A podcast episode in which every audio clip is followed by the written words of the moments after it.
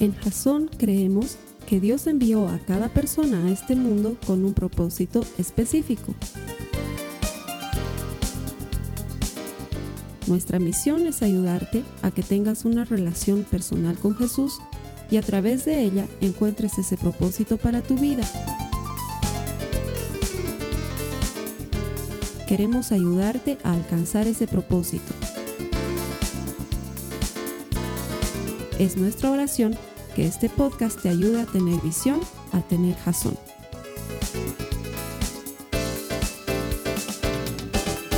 Hola, bienvenido. Gracias por conectarte. Estamos cerrando una serie que ha sido creo para todos muy, muy llena de conocimiento, de sabiduría, pero sobre todo de ánimo y de esperanza. Encontrar cómo en la oración que Jesús nos enseñó hay tantas cosas escondidas, pero al mismo tiempo reveladas para que disfrutemos de sus promesas y vivamos en su propósito. Ponemos esta prédica en internet, eh, deseosos de ayudarte a desarrollar una relación personal con Jesucristo.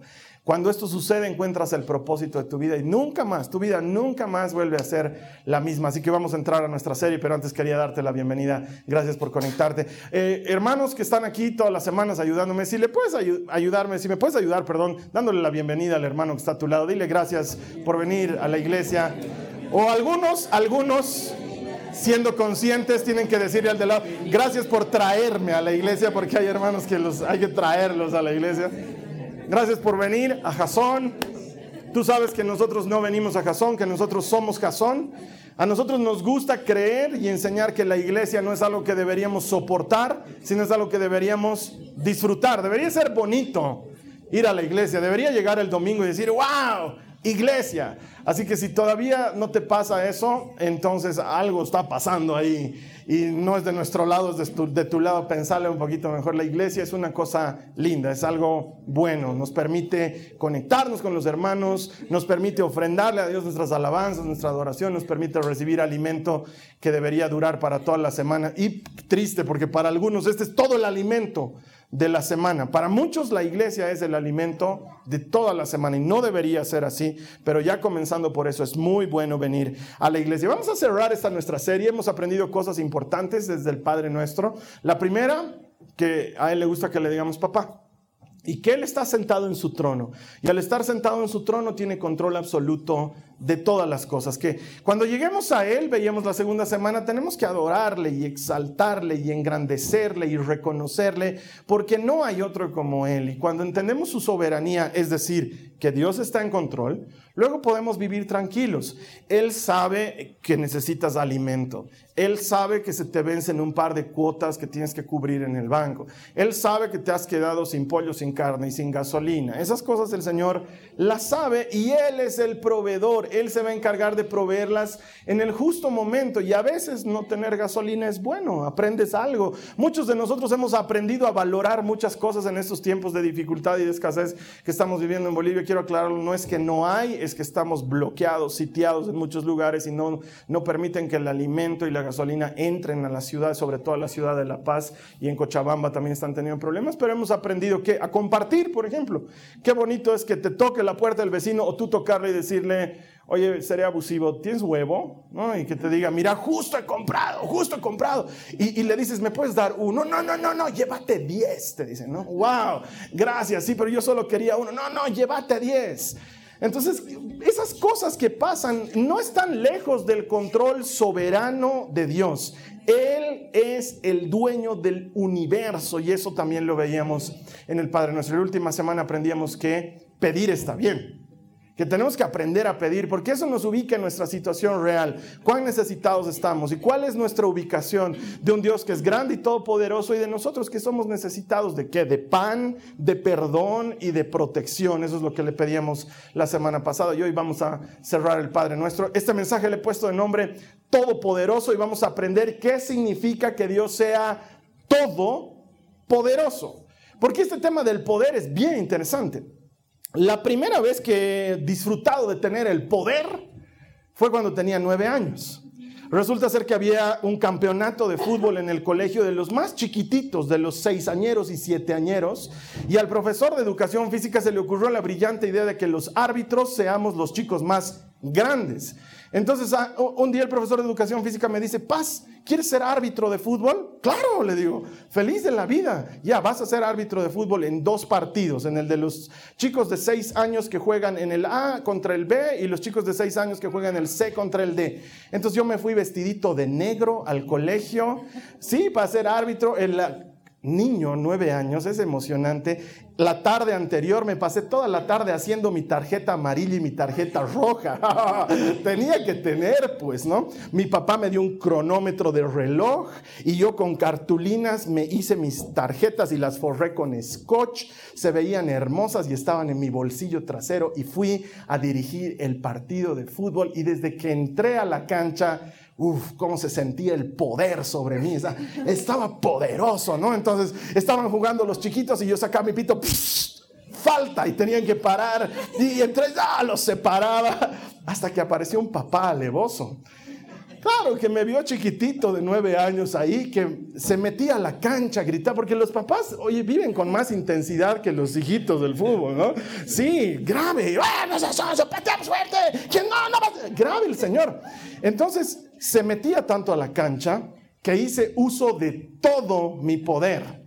Saqué mi tarjeta roja, me paré delante del hombre, le toqué el pito hasta que salió toda la saliva de mi ser y saqué mi tarjeta roja. Yo lo recuerdo en cámara lenta, pero seguramente no ha sido así. Pero yo lo recuerdo así como tuk tuk, tuk tuk, tuk tuk, tuk tuk. Plan, le planté la tarjeta roja en la cara y todos los papás de afuera me aplaudieron. Y el Señor tuvo que salir con el rabo entre las piernas y el hocico partido y los papás me aplaudían. Y esa sensación de ser poderoso, de tener todo el control y que todo el reconocimiento sea para ti, es adictiva. Es peligrosa. Es peligrosa. El ser humano no está diseñado para administrar el poder, la gloria, el dominio lo quisiéramos, es atractivo, es eh, eh, enviciante y, da ganas de tenerlo, pero cuando lo tienes, no sabes administrarlo, está lejos de ti. Y por alguna razón Jesús quiso dejarlo en claro en el Padre nuestro. Acompáñame, Mateo 6, 9, 13, lo hemos leído todas estas semanas, ayúdame a leerlo una vez más, por favor. Quiero escucharlos conmigo. Dice, ustedes pues oren de esta manera. Padre nuestro que estás en los cielos, santificado sea tu nombre. Venga tu reino. Hágase tu voluntad así en la tierra como en el cielo. Danos hoy el pan nuestro de cada día y perdónanos nuestras deudas como también nosotros hemos perdonado a nuestros deudores. Y no nos dejes caer en tentación, sino líbranos del mal, porque tuyo es el reino y el poder y la gloria para siempre. Amén. Entonces nos queda la parte final de esta oración. Y alguien alguna vez me decía, Carlos Alberto, pero cuando decimos el Padre nuestro, no decimos la parte del reino, el poder y la gloria. Por sonsos, porque está ahí. ¿Quién les ha dicho que la saquen? Está ahí, es parte de la oración que Jesús nos quiso enseñar. Es la manera en la que termina la oración. De hecho, si te das cuenta, comienza de una forma y termina de la misma forma y a esto quiero llegar. Mira, en los años 80, tal vez recuerdas, ha habido una, una, película que ha destrozado taquillas y ha sido éxito en todas partes y luego en la televisión la hemos visto 80 mil veces. Esta película se llama La historia sin fin, no sé si la has visto. Era una película donde pasaban muchas cosas en un mundo de fantasía, principalmente muchos recuerdan a ese dragón que en realidad parecía perro chapi, pero sí, que era un dragón falco se llamaba el dragón. He debido ver un millón de veces esa película. Además, la canción era hermosa, todo era bonito en la película. Y esa película, independientemente de las fantasías que trataba dentro de su trama, trataba de una cosa en especial que al final la película tenía por protagonista, y el libro además, ¿no? Porque era una película en la que se leía un libro. Tanto el libro como la película tenía por protagonista al que estaba leyendo el libro. Eso era lo fantástico. Entonces, el chiquito que leía el libro de pronto se da cuenta que es él el que está tejiendo las historias y tú como espectador de la película de pronto te das cuenta que eres tú el que está tejiendo la película. Eso era lo emocionante y nos gustaría que la Biblia fuese así.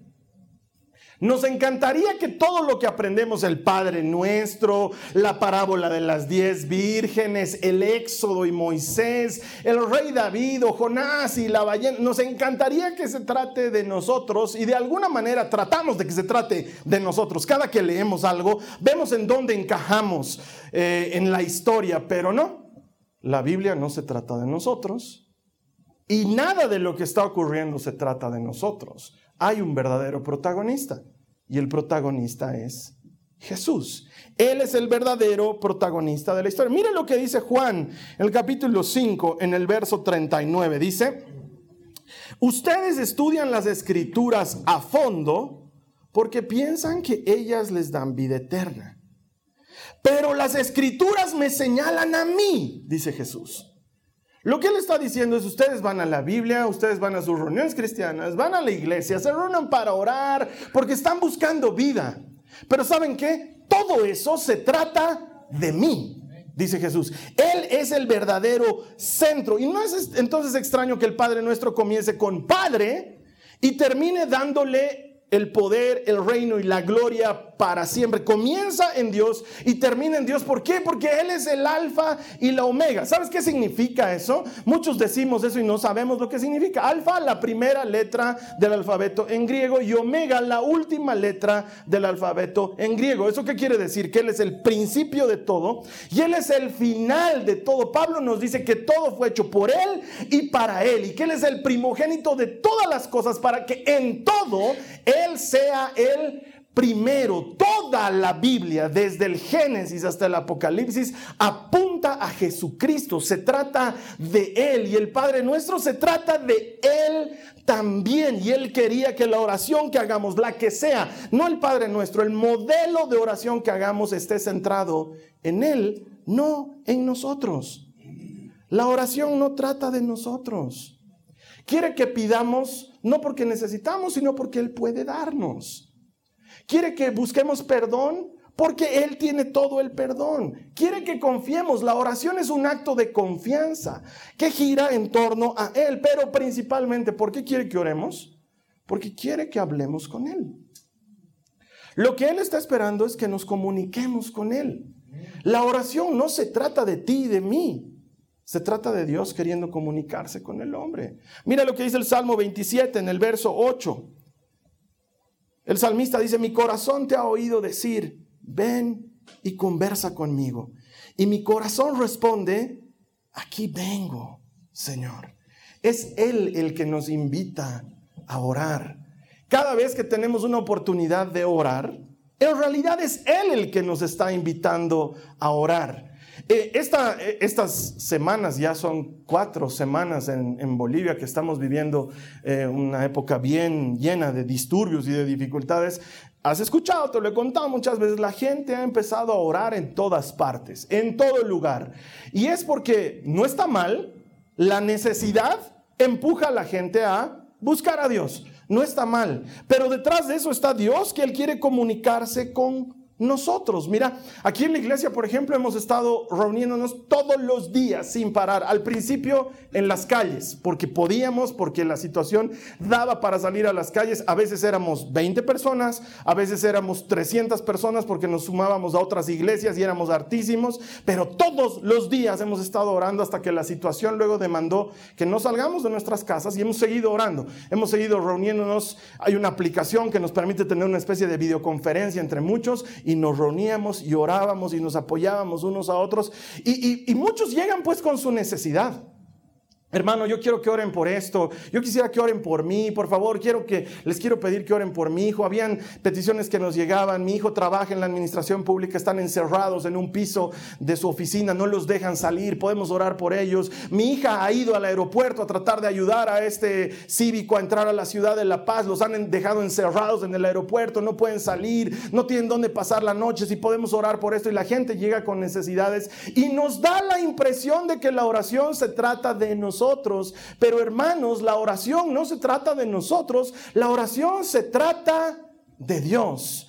Mi corazón te ha escuchado llamarme y mi corazón responde a tu llamado. Y a veces ese llamado es angustia, a veces ese llamado es falta de pollo en tu refrigerador, a veces ese llamado es enfermedad, a veces ese llamado es necesidad, a veces ese llamado es gratitud. Amaneces feliz de haber amanecido y sientes que quieres dar gracias. Mi corazón te escucha llamándome, Señor. Entonces mi corazón te responde, aquí voy en tu encuentro. La oración se trata de Dios.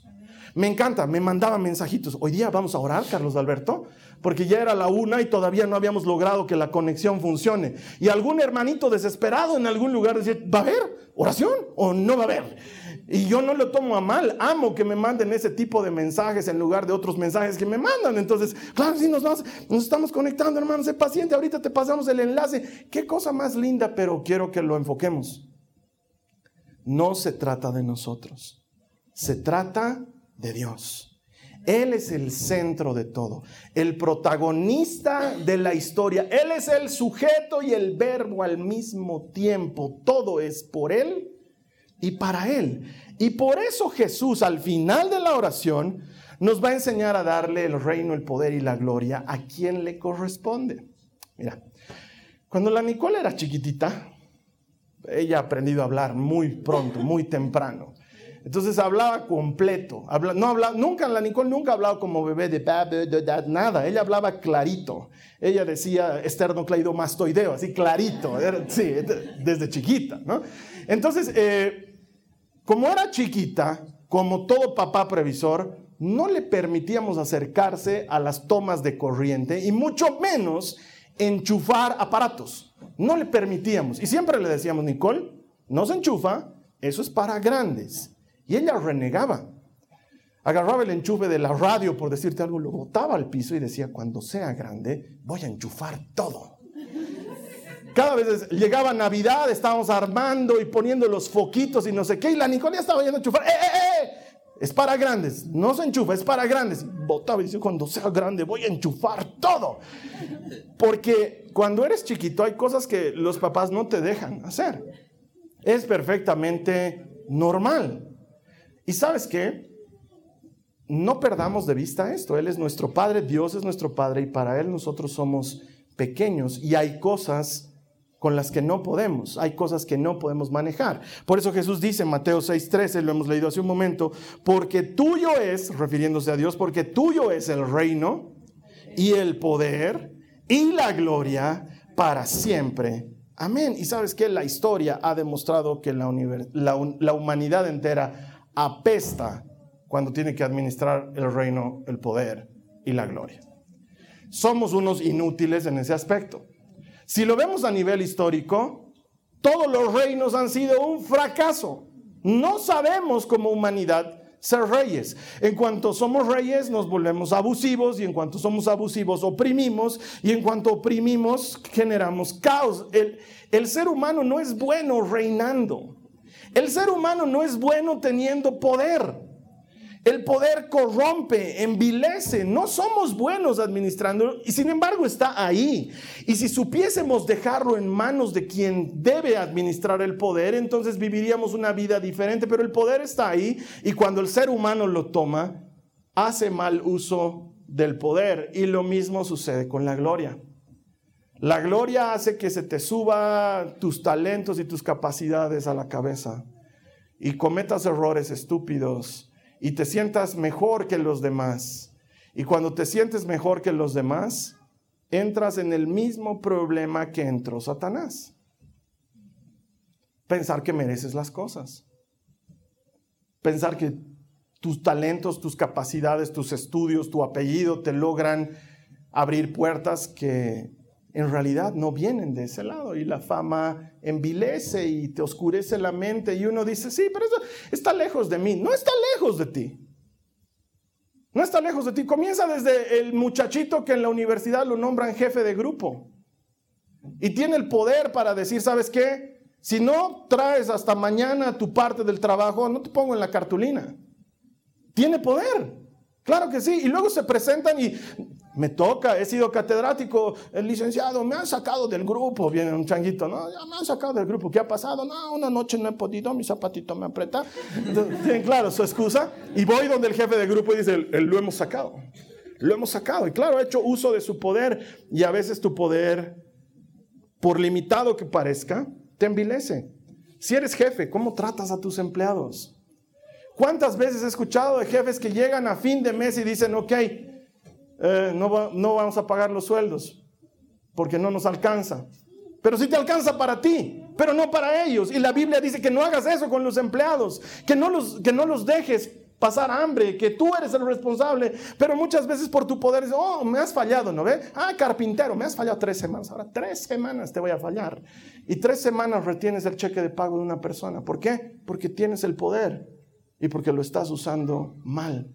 ¿Cuántos hombres tienen el poder sobre su esposa y lo utilizan de mala manera? Y ejecutan ese poder en contra de su esposa y de sus hijos. No necesitas ser un rey para entender de lo que estoy hablando. Muchos manipulan, muchos lastiman, muchos hieren, muchos golpean en mal uso de ese poder. No somos buenos administrando el poder. No somos buenos. No somos buenos con la fama. Y las redes sociales han arruinado peor el tema porque todos esperamos recibir gloria, todos. Tu publicación tiene que tener más likes y tiene que ser más compartida y tienes que ser más conocido y todos...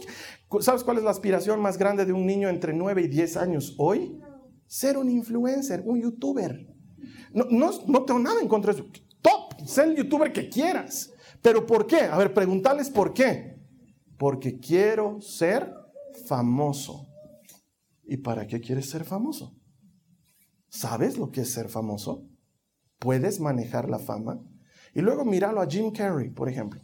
Actor conocidísimo, todos saben quién es. El que hace las muecas y las gesticulaciones más extrañas de la vida.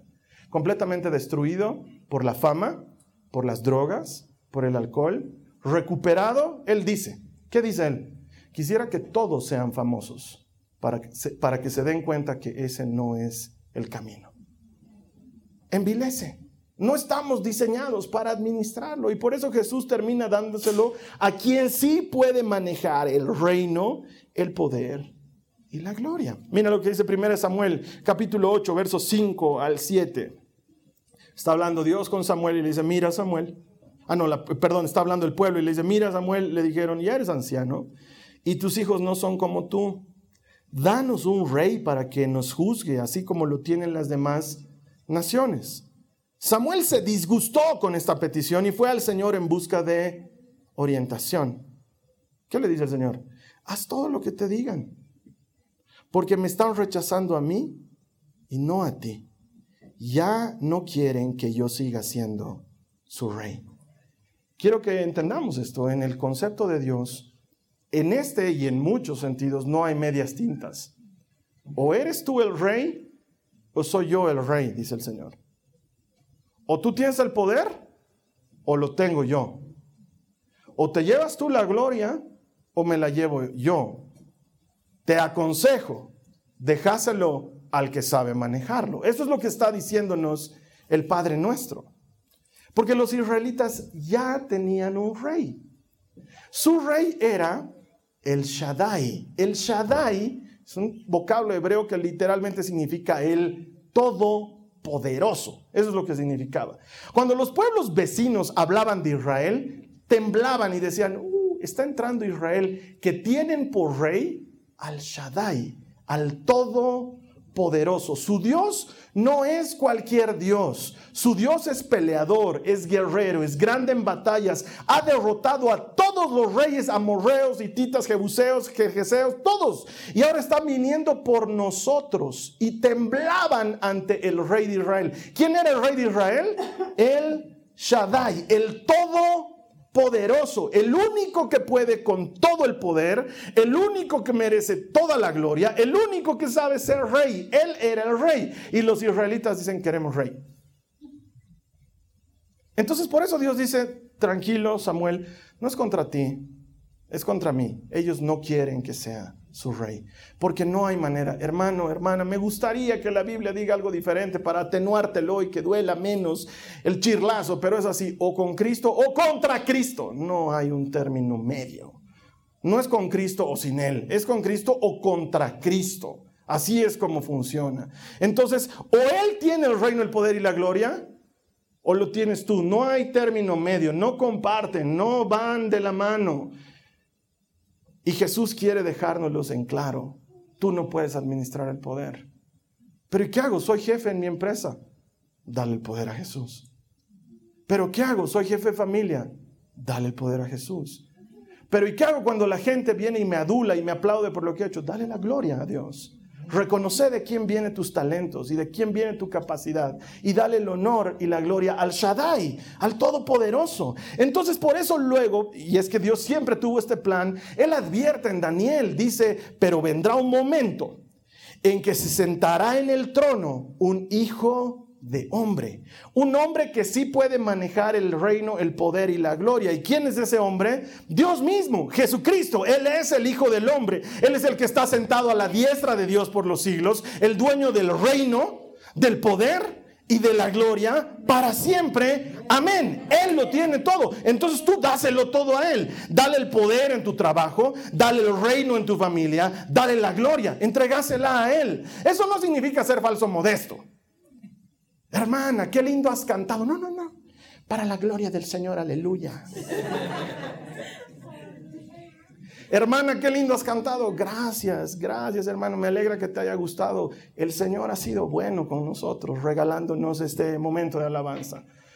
Pero tu voz es tan linda y la tuya también. El Señor nos ha dado estas voces. Imagínate si eso hace conmigo lo que hará contigo. Y le regresas otra vez la gloria al que sí sabe administrarla, al que sí sabe controlarla. Y cuando eres jefe y cuando estás a cargo, le entregas el poder y le entregas el reino y le entregas la gloria y empiezas a caminar en sus pasos. ¿Y sabes qué? Él va a ayudarte en todos tus caminos. Porque Él está a cargo de lo que tú y yo no podemos manejar, el poder, el reino, la gloria. Son como tratar de hacer malabarismos con siete pelotitas, tarde o temprano alguna de ellas cae.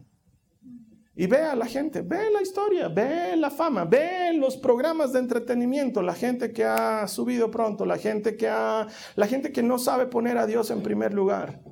¿Cómo luego caen? Y uno dice, wow, y este era tan lindo, tan famoso, tan capaz, este era tan bueno. Y no somos buenos para administrar el reino, el poder y la gloria. Y por eso Jesús quiere recordarnos quién es el Todopoderoso. ¿Sabes lo que significa Todopoderoso? Que tiene todo el poder, todo le pertenece. Y Jesús quiso enseñarnos que deberíamos, al terminar de orar, recordar eso. Entonces, cuando termines de orar, porque no te olvides, el Padre nuestro no es una fórmula que requiere ser repetida constantemente, pero sí una manera en la que Dios nos está mostrando cómo conectarnos con Él. No te olvides entregarle todo. ¿Sabes qué es esto? Tu jefe no es tu jefe, Dios es tu jefe.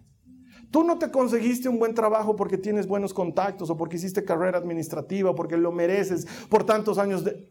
Ese trabajo que tienes, Dios te dio ese trabajo. Si tienes para poner alimento sobre tu mesa, adivina quién está detrás de ese alimento. Y si no tienes ese alimento sobre tu mesa, adivina quién está detrás de que no tengas ese alimento. El Todopoderoso, Él es dueño de todo. Si abres tu closet y tienes con qué vestirte, adivina quién es el responsable de eso.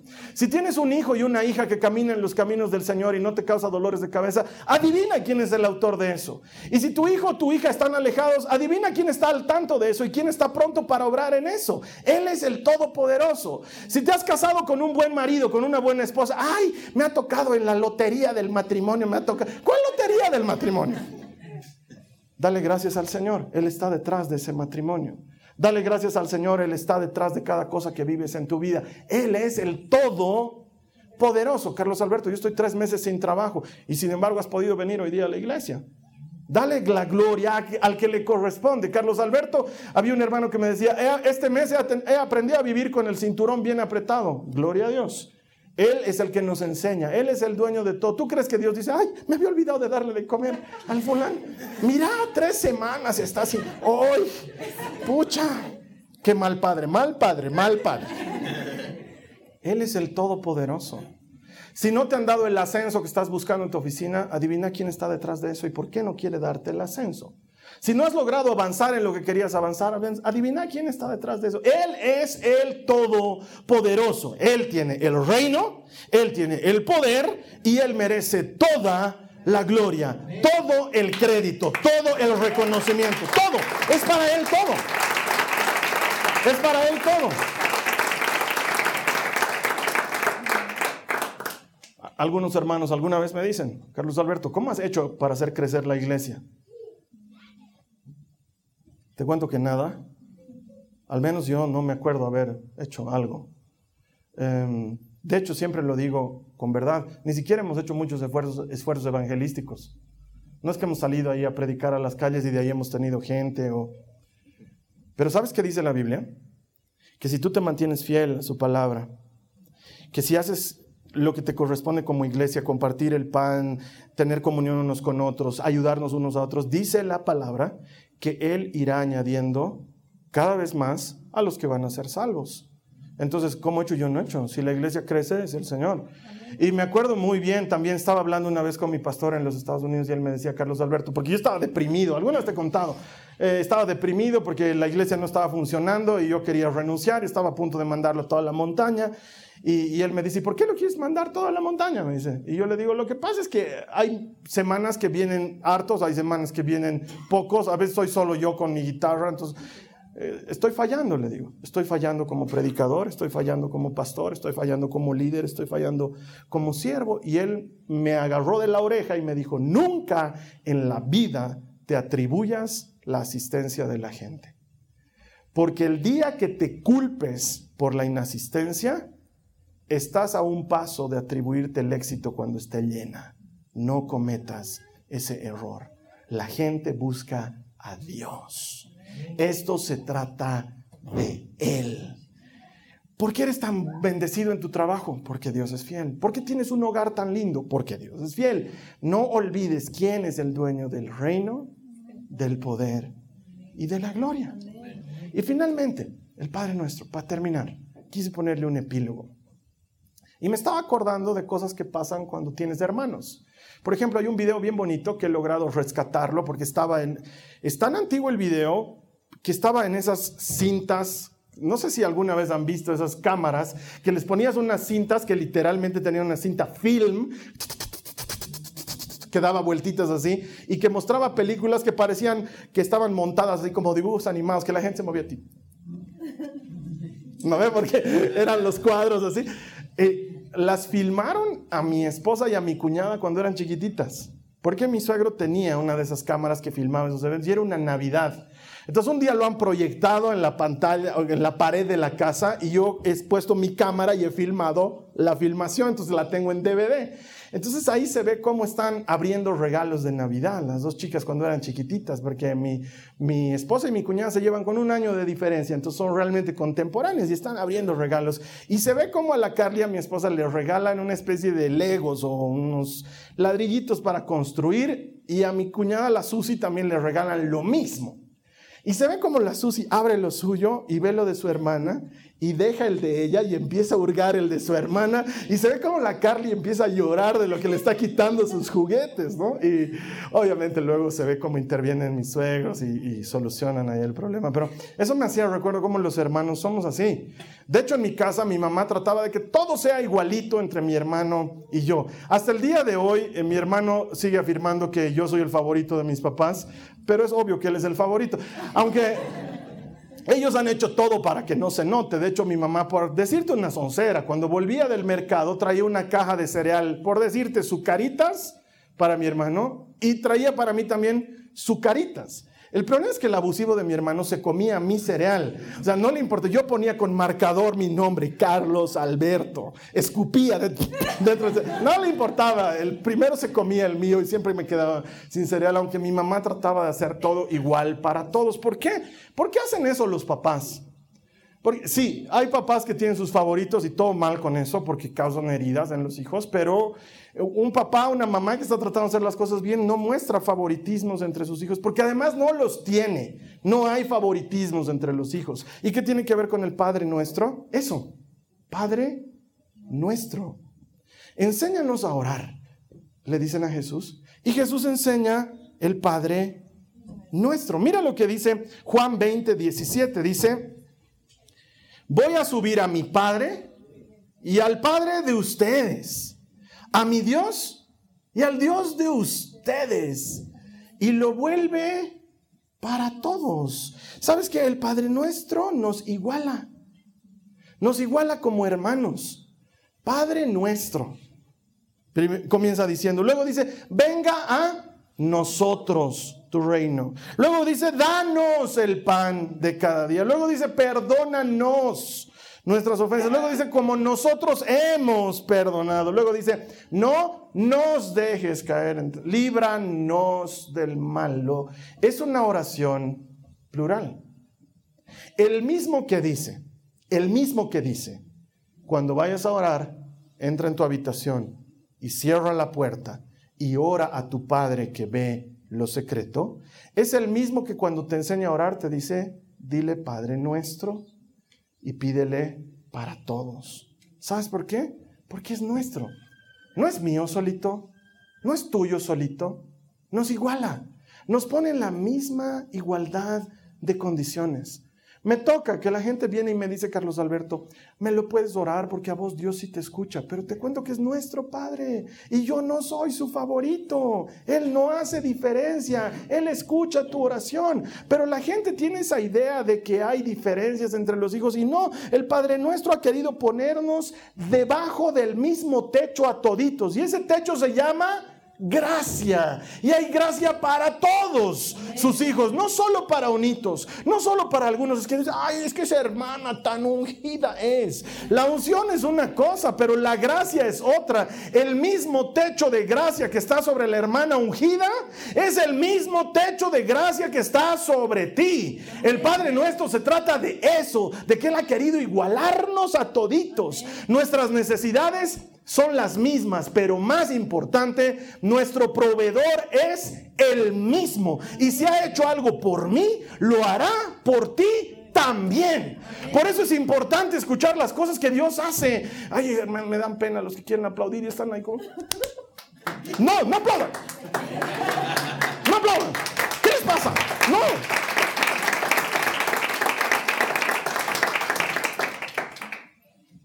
¿A quién estás aplaudiendo? ¿Te has puesto a pensar? ¿A quién estás aplaudiendo cuando aplaudes? ¿Por qué aplaudes? Es que usted grita, pastor, y me hace querer ¿Sabes a quién aplaudes? Al dueño del poder, del reino, del honor y la gloria. A él le aplaudes. A él le aplaudes.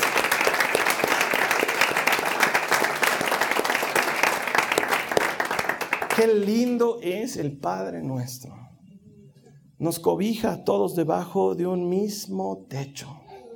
Nos ayuda a entender que el Todopoderoso lleva nuestras cargas tanto como lleva nuestro éxito.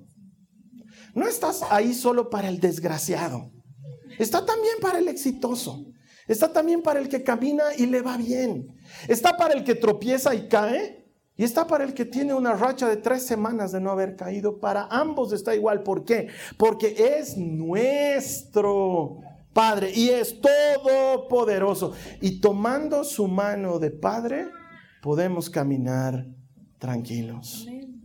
Quizás en estos días, sobre todo aquí, perdón que me tome esta licencia en Bolivia, que estamos viviendo todavía cosas complicadas, ¿has sentido esa necesidad de, cómo quisiera que alguien me cobije? En sus brazos y me diga, todo va a estar bien, no te va a pasar nada. Y eso inevitablemente te remonta, no sé, tal vez tu experiencia es distinta, pero esa, sensación de cobertura de, de papá, de mamá, que te abraza, que cuando las cosas están difíciles te tomaba de la mano y te decía, todo va a estar bien, yo estoy a cargo. El Padre nuestro es eso es un recordatorio de que todo comienza en Él y todo termina en Él. Y que en Él nuestras alegrías y nuestras penas están bien guardadas y que en Él nuestros tropiezos y nuestros éxitos están bien llevados y que con Él tenemos todo lo que hace falta, que con Él todo es posible. Termino con esto. Unos años atrás tenía un amigo que tenía un sticker en su auto que decía Jesús es mi copiloto. Lindo, pero no confío. Claro, porque si Jesús es el copiloto, no gracias. O sea, puede ser muy crack en la conducción, pero yo quiero subirme a un auto donde Jesús sea el piloto. Entonces eso también me hacía recuerdo al consultorio de uno de los médicos que atendía a mi esposa durante su embarazo. Tenía un cuadro hermoso detrás de su escritorio, detrás de él en la pared. Era un cuadro donde un equipo de médicos estaban en una sala de cirugía operando a una persona. Y Jesús estaba sobre el médico jefe, pero las manos de Jesús eran las manos del médico jefe. Eh, Jesús estaba ahí atrás, era más grande, ponía sus manos encima y en el cuadro el artista había hecho que la, la, pintura de tal manera que las manos del médico dejaban de ser sus manos y se transformaban en las manos de Cristo y eso, eso es lo que quiero para mi vida. No quiero un Jesús de copiloto, quiero un Jesús a cargo. Y el Padre nuestro es eso, es un recordatorio de tranquilo, tranquila, yo estoy a cargo y Él es bueno y podemos confiar en Él. Espero que durante todas estas semanas que hemos ido detrás del Padre nuestro, no solamente hayas recuperado tu amor por una oración tan especial, pero además hayas entendido todo lo que Jesús quiso ponernos dentro de eso. Y, soy honesto, han faltado muchas cosas más. Una sola serie para el Padre Nuestro es poco, deberíamos estar un poco más estudiándola. Hay muchas cosas que he tenido que dejar en el tintero. Entonces yo te voy a invitar a que como la oración no se trata de ti ni de mí, vayas a orar y encuentres qué cosas más tiene el Padre nuestro y veas en qué se revela Dios a ti como Padre. Te voy a invitar a que cierres los ojos, vamos a orar.